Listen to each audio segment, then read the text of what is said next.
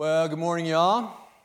Um, I don't know about you, but it is really starting to feel like Groundhog's Day around my house every day, day in and day out, the same thing. And I can tell you this for sure I was not built for quarantine.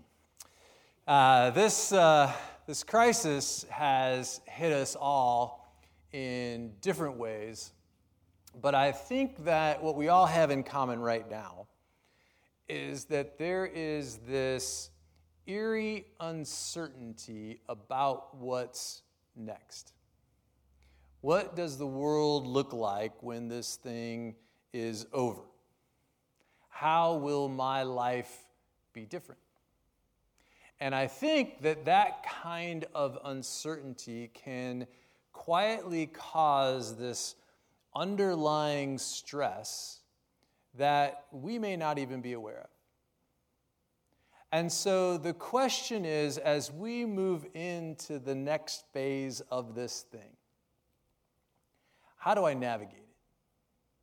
How do I find the faith that I need in the midst of this kind of uncertainty?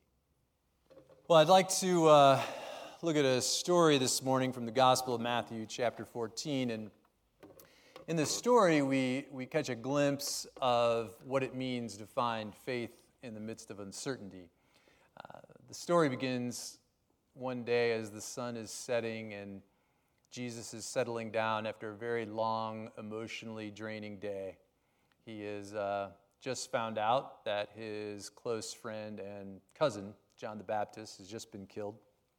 And so he sends his disciples out to take the boat out onto the other side of the lake.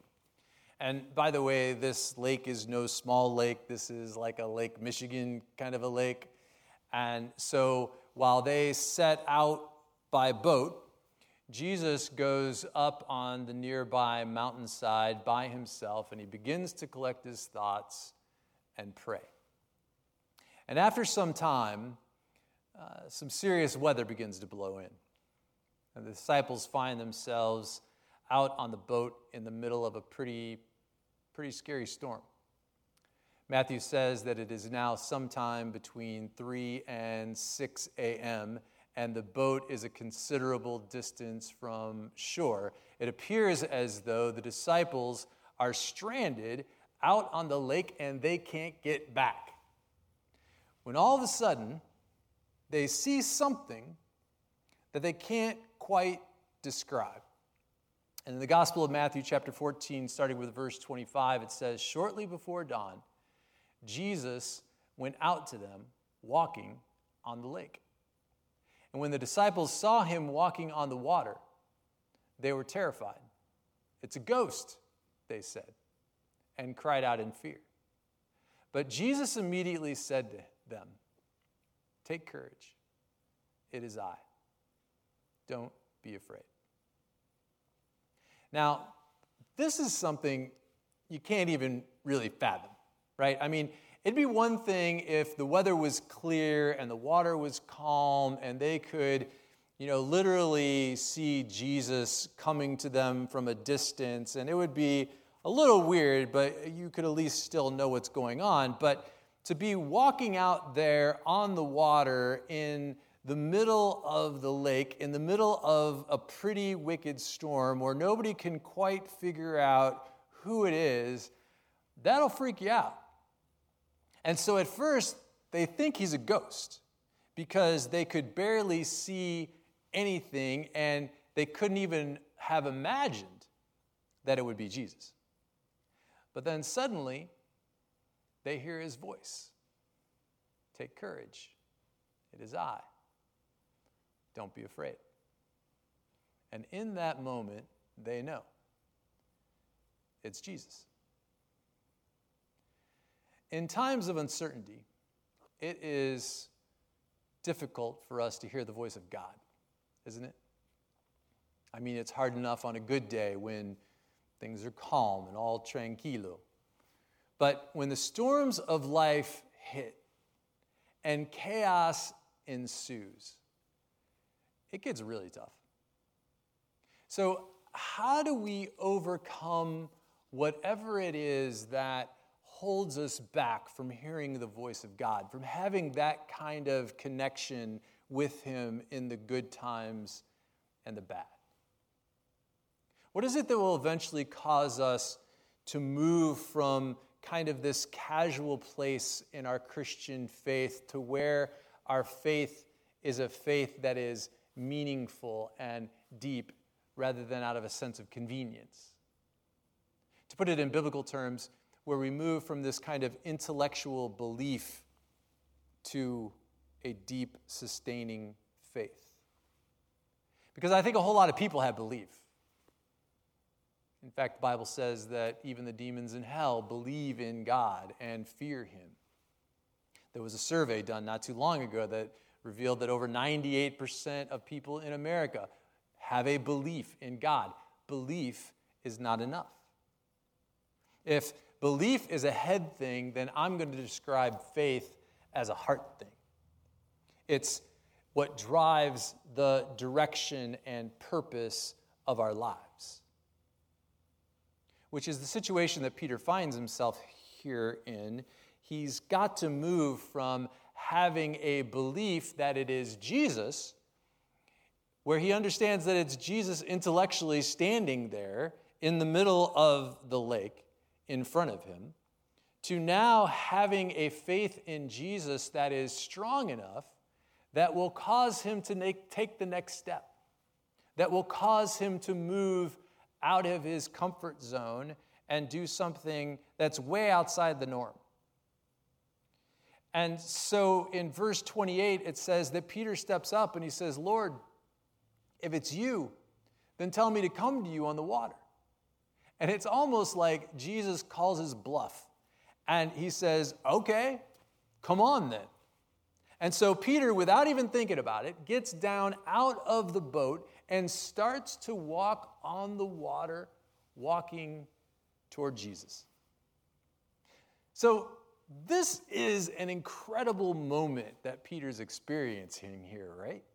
I mean, can you imagine how shocked the other disciples must have been as they watch Peter walking on the water heading toward Jesus? I mean, it's unbelievable. Quite frankly, I, wouldn't be surprised if Jesus himself was just a, little bit shocked that Peter isn't pulling this thing off right now. For a moment in time, Peter's faith is so strong that it's literally carrying him across the water. Now, you can say a lot of things about Peter, but you have to admit that this guy in this moment has overcome his fears and he takes a risk that I'm guessing that none of us would ever do. I mean, the other disciples certainly didn't. They didn't get out of the boat. It was just Peter flying solo out there walking to Jesus. A lot of us, we put our faith in Jesus only when we have to. It's a type of faith, but it's more of what I'd call a faith in a pinch sort of thing. If we're honest, we tend to keep our faith up on a shelf and we pull it out only when we need it, like when we're going through a tough time.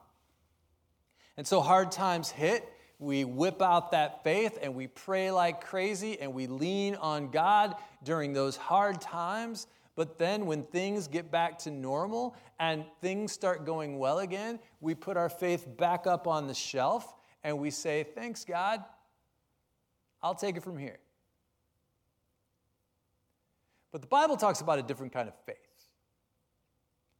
It talks about this kind of a, a saving faith, an all encompassing, life changing, I surrender all kind of faith. A faith that drives our life's purpose and passion. And all the weight of our entire life falls squarely on Jesus. Because let's face it, there's a difference between sticking your toe in the water and jumping in head first. Now, I'm somebody who routinely takes risks in my business all the time. And every time I do a deal, my attorneys will call me up and they will try and scare the bejeebers out of me and they will list all the reasons why I shouldn't do the deal because of all the things that could possibly go wrong. But in the end, I take the risk and I do the deal. However, there is a big difference between the risk that I take in the business world versus the risk that I take in following Jesus, which is way more complicated and way more difficult. Because there's a big difference between believing that it really is Jesus who is standing there walking towards you on the water right now and getting out of the boat and doing it yourself. Taking the next step of moving deeper in our faith in Jesus will always require us to get out of the boat, to risk something, to move out of our comfort zone into a life that is way more uncomfortable than just intellectually believing that God exists.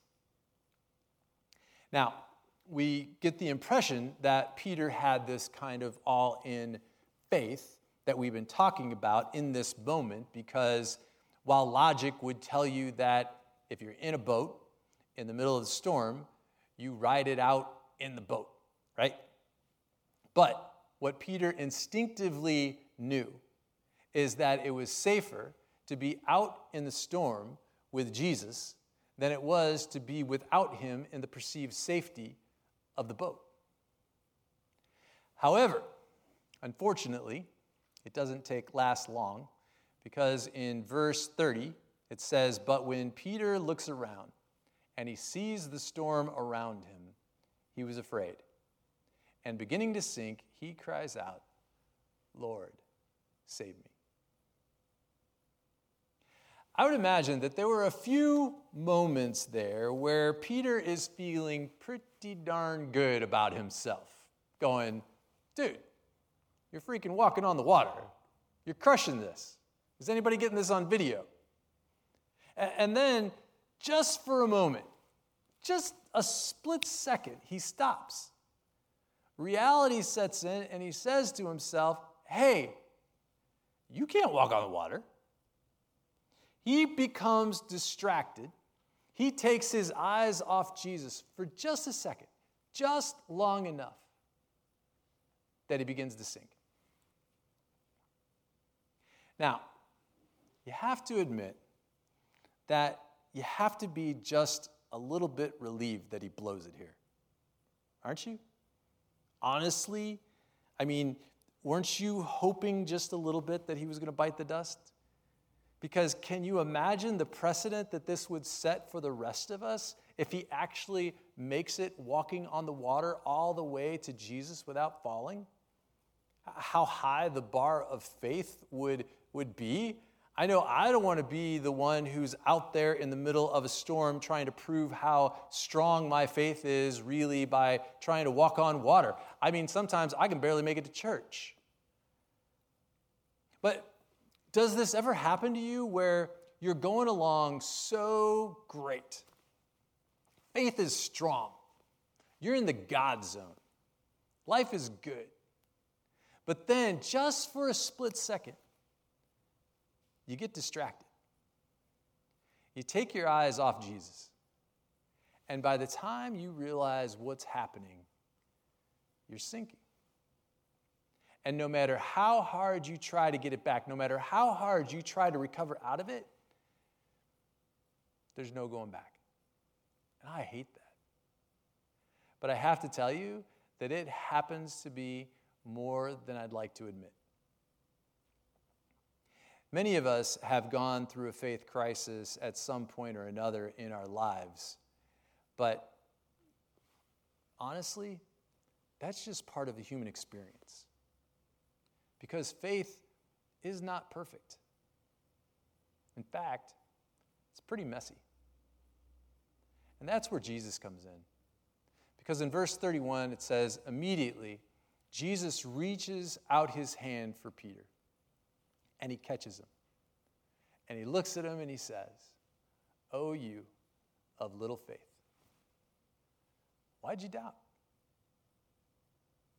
We don't know for sure, but I don't get the impression that Jesus is being critical here or beating him up for his lack of faith by not being able to make it all the way and falling.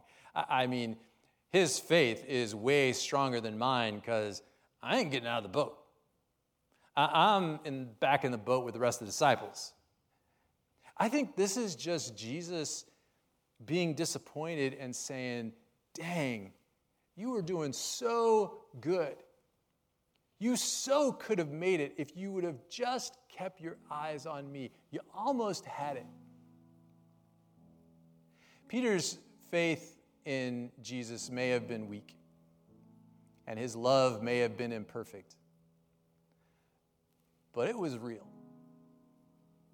And that's all that Jesus asks of us that we come to him with a faith that is authentic and true no matter how messy it is, as long as it's real. There comes a point in our lives when we come to the realization that it really is safer to be with Jesus out there in the storms of life where it may be more uncomfortable and risky than it is to be without Him in the perceived safety net of our lives. Faith is not about playing it safe. It's about being all in, loving Jesus with everything that we have inside of us. Our faith may waver from time to time, but it's our faith that makes us who we are. It's our faith that gives definition to our lives. It shapes the decisions that we make and, and, and the words that we speak. It causes us to take risks and to live differently. I think that as we're trying to find the faith to sustain us in these uncertain times, what we're going to find is that our faith will not be perfect. And there will be times that we will doubt. And there'll be times that we will fall. Because there will be moments when we take our eyes off of the things that are really important in this life. But we have this promise that whenever it is that we start to fall, if we'll just reach out to Him, it's Jesus who will reach out His hand and catch us every single time and look at us as if to say, Why'd you doubt? You almost had it. As we get on to the other side of this crisis and we start walking into the new normal, Will we put our faith back up on the shelf until the next crisis hits? Or can we move forward into this new thing in a faith that will carry us through this uncertainty? That at the end of the day, that we can have certainty in the midst of uncertainty and know beyond a shadow of a doubt that when we start to fall, He's got you.